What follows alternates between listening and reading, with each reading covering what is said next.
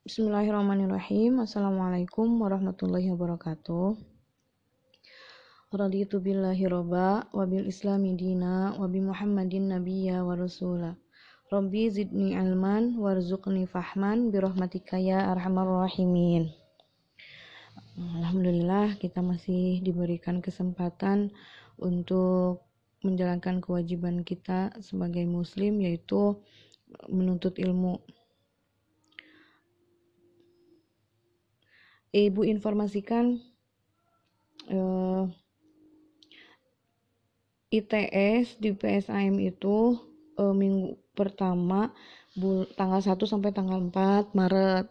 Berarti seminggu sebelum sebelumnya kalian PTS di sekolah. Itu artinya sekarang kan di Februari itu udah pekan kedua ya. Nah, berarti eh, kita hanya ada dua kali lagi pertemuan.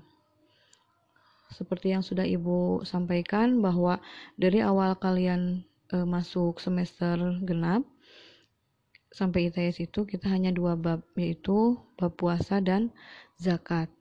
Puasa kemarin sudah e, sebagian besar sudah Ibu sampaikan, nanti yang kurangnya Ibu lengkapi di e, minggu depan insya Allah ya untuk ringkasan puasa dan zakat untuk bahan kalian menghafal untuk IPS. Baiklah kita e, Ibu sampaikan tentang zakat ya untuk minggu ini. Mohon disimak ya baik-baik. Zakat. Apa itu zakat? Nah, zakat itu artinya sejumlah harta yang wajib dikeluarkan oleh setiap umat muslim untuk diberikan kepada golongan yang berhak menerima. Siapa go golongan yang berhak menerima zakat itu? Hmm. Di sini ada delapan golongan yang berhak menerima zakat. Siapa aja? Ya, yang pertama adalah fakir. Nih, kalian sudah tahu apa itu artinya fakir? Karena kalau di dengar-dengar itu ya banyak yang keliru antara fakir dan miskin. Padahal fakir dan miskin itu beda artinya. Nah, ini eh, tapi dua-duanya termasuk orang yang berhak menerima zakat. Nah, itu yang pertama fakir, yang kedua miskin.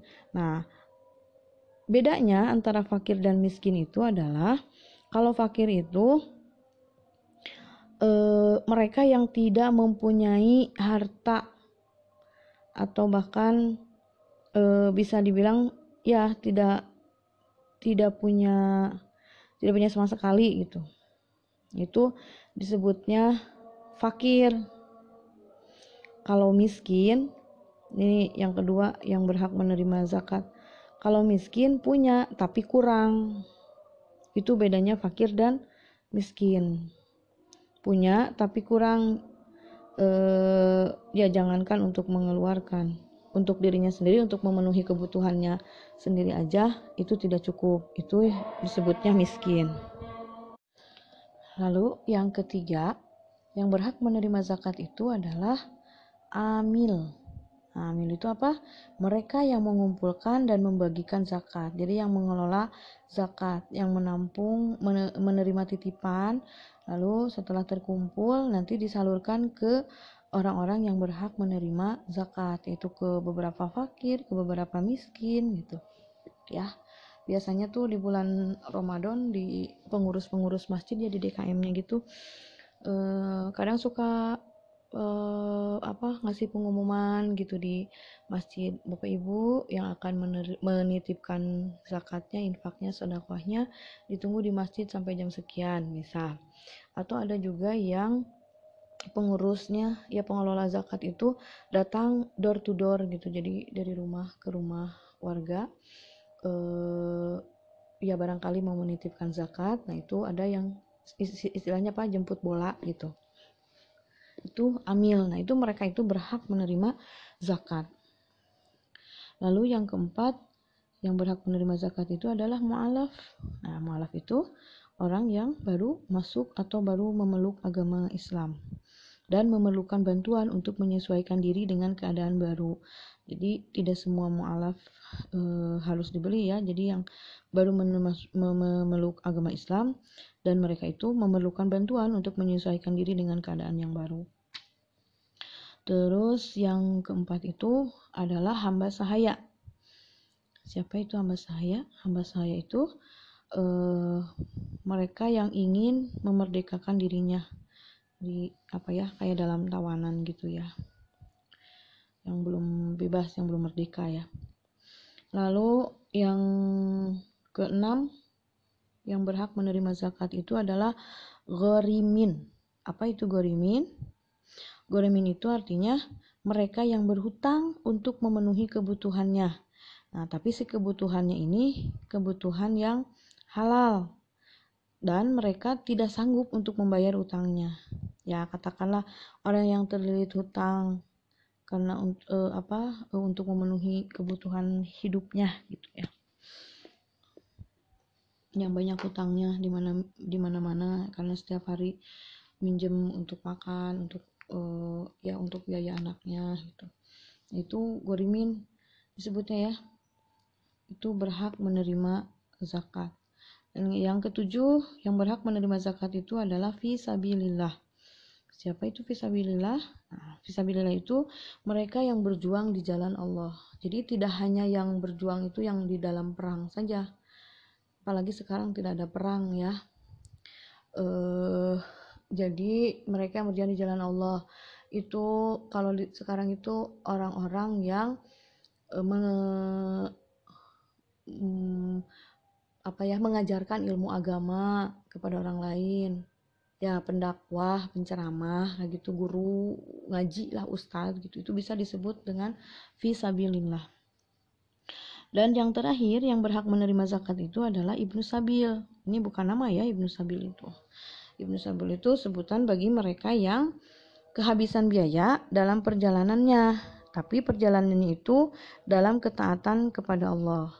Jadi dalam perjalanannya tetap menjalankan eh, perintah Allah, kewajiban-kewajiban kita sebagai muslim tuh tetap dilaksanakan. Nah, itu disebutnya fisabilillah. Eh, apa itu hukumnya mengeluarkan zakat eh, dalam Islam? Jadi eh, hukum mengeluarkan zakat dalam Islam itu hukumnya wajib karena zakat itu adalah salah satu rukun Islam. Jadi tidak tidak sah Islamnya seseorang ketika dia tidak mau mengeluarkan zakat. Hmm. Tapi wajibnya itu bagi siapa? Bagi mereka yang mampu secara finansial dan telah mencapai batas minimal mengeluarkan zakat atau disebut nisab.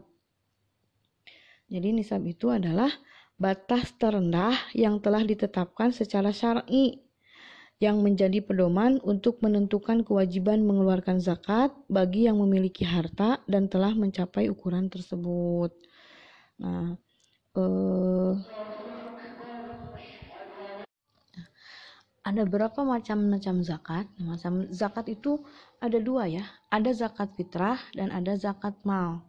Nah, zakat fitrah itu eh, sering disebut zakat nafs atau jiwa ya, yaitu zakat yang wajib dilakukan oleh setiap muslim ketika menjelang Idul Fitri. Jadi di akhir-akhir Ramadan, di minggu terakhir Ramadan itu biasanya banyak e, pengelola zakat atau ya pengurus masjid gitu e, mengingatkan gitu. Ya barangkali ada yang mau nitip untuk disalurkan ke yang lain, itu boleh juga kita sendiri yang me memberikan langsung kepada orang-orang yang berhak menerima zakat yang tadi sudah ibu sampaikan ya ada delapan. Misalnya ya udah aku mau zakatnya ke guru ngaji aja. Nah itu boleh gitu. E, itu zakat. Nih saking wajibnya zakat fitrah ini tuh bisa misalnya satu keluarga ada e, empat orang tapi memang ini bisa dikatakan kan tadi kan kalau fakir itu bisa dikatakan tidak punya apa-apa gitu ya untuk mencukupi kebutuhannya. Kalau miskin itu ada tapi e, kurang.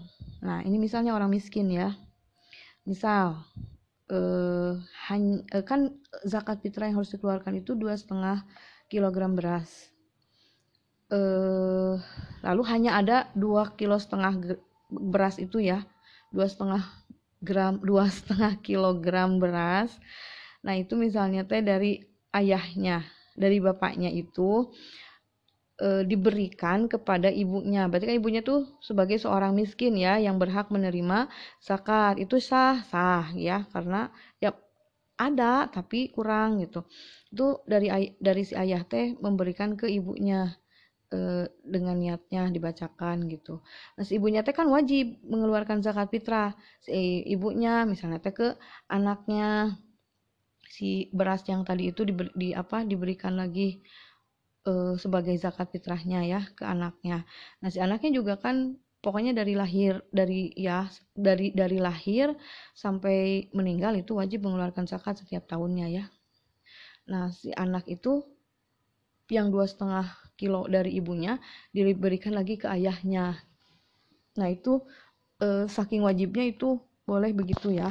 Itu tapi ya untuk yang benar-benar nggak ada gitu benar-benar miskin gitu ya benar-benar fakir gitu itu itu sah gitu kalau ber apa eh, estafet gitu dari dari si A ke si B, si B ke si C, si C ke si A gitu. Itu boleh asalkan mereka itu tergolong ke delapan golongan yang berhak menerima zakat. Lalu yang kedua itu ada zakat mal. Nah, zakat mal itu merupakan salah satu dari macam-macam zakat yang dapat dilakukan umat Islam. Jadi ini zakat mal itu zakat harta. Eh, banyak ininya macamnya kan ada zakat hasil eh, dari hasil apa penghasilan eh, gaji per bulan kalau untuk karyawan. Terus kalau untuk petani juga ada zakatnya dari hasil dari pertanian hasil panen. Terus eh, apa dari hasil ternak. Nah itu ma masuknya ke dalam zakat mal. Itu mah ada ketentuan-ketentuan harta yang uh, sudah dimiliki jadi uh, uh, apa ada batasannya itu baru itu uh, wajib mengeluarkan zakat nih hukum hukum mengeluarkan zakat dalam Islam itu adalah wajib bagi muslim yang mampu secara finansial dan telah mencapai batas minimal mengeluarkan zakat atau nisab. Jadi nisab itu adalah batas terendah yang telah ditetapkan secara syar'i yang menjadi pedoman untuk menentukan kewajiban mengeluarkan zakat bagi yang memiliki harta dan telah mencapai ukuran tersebut.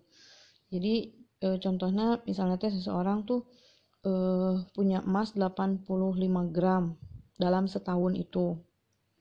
Nah, berarti ini sudah mencapai nisab untuk mengeluarkan zakat. Ini tadi teh 85 85 gram emas dikali misalnya teh harga emasnya 500 ribu. Berarti dia mempunyai 42 juta 500 per tahun nah ini teh harus dikeluarkan e, zakatnya 2,5 persen. Berarti 2,5 persen dari 42 juta 500 itu adalah 1 juta 62 ribu. Nah ini yang harus dikeluarkan sebagai zakatnya. Nah ini e, ya dia harus mengeluarkan pengeluaran sebesar ini gitu. Ya kenapa kita harus zakat? Karena e, selain wajib zakat juga ada manfaatnya. Banyak manfaat dari zakat. Setidaknya ada tujuh manfaat. Yang pertama itu zakat bisa membersihkan harta dan jiwa kita. Ya yang kedua zakat itu sebagai pengendalian diri seseorang dari sifat tamak harta uh, dan kufur nikmat.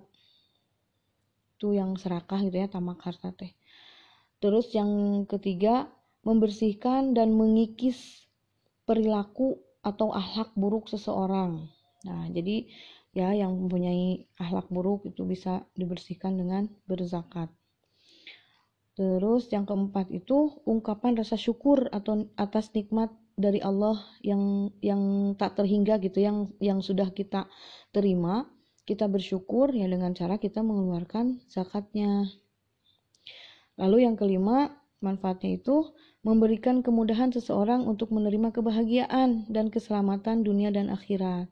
Jadi memberikan kemudahan seseorang untuk menerima kebahagiaan kan kalau ada yang ngasih itu bahagia ya senang selamat dunia dan akhirat tuh. Jadi kan membebaskan seseorang dari kelaparan gitu. Jadi orang tuh bahagia hari ini bisa makan gitu kalau ada yang ngasih zakat.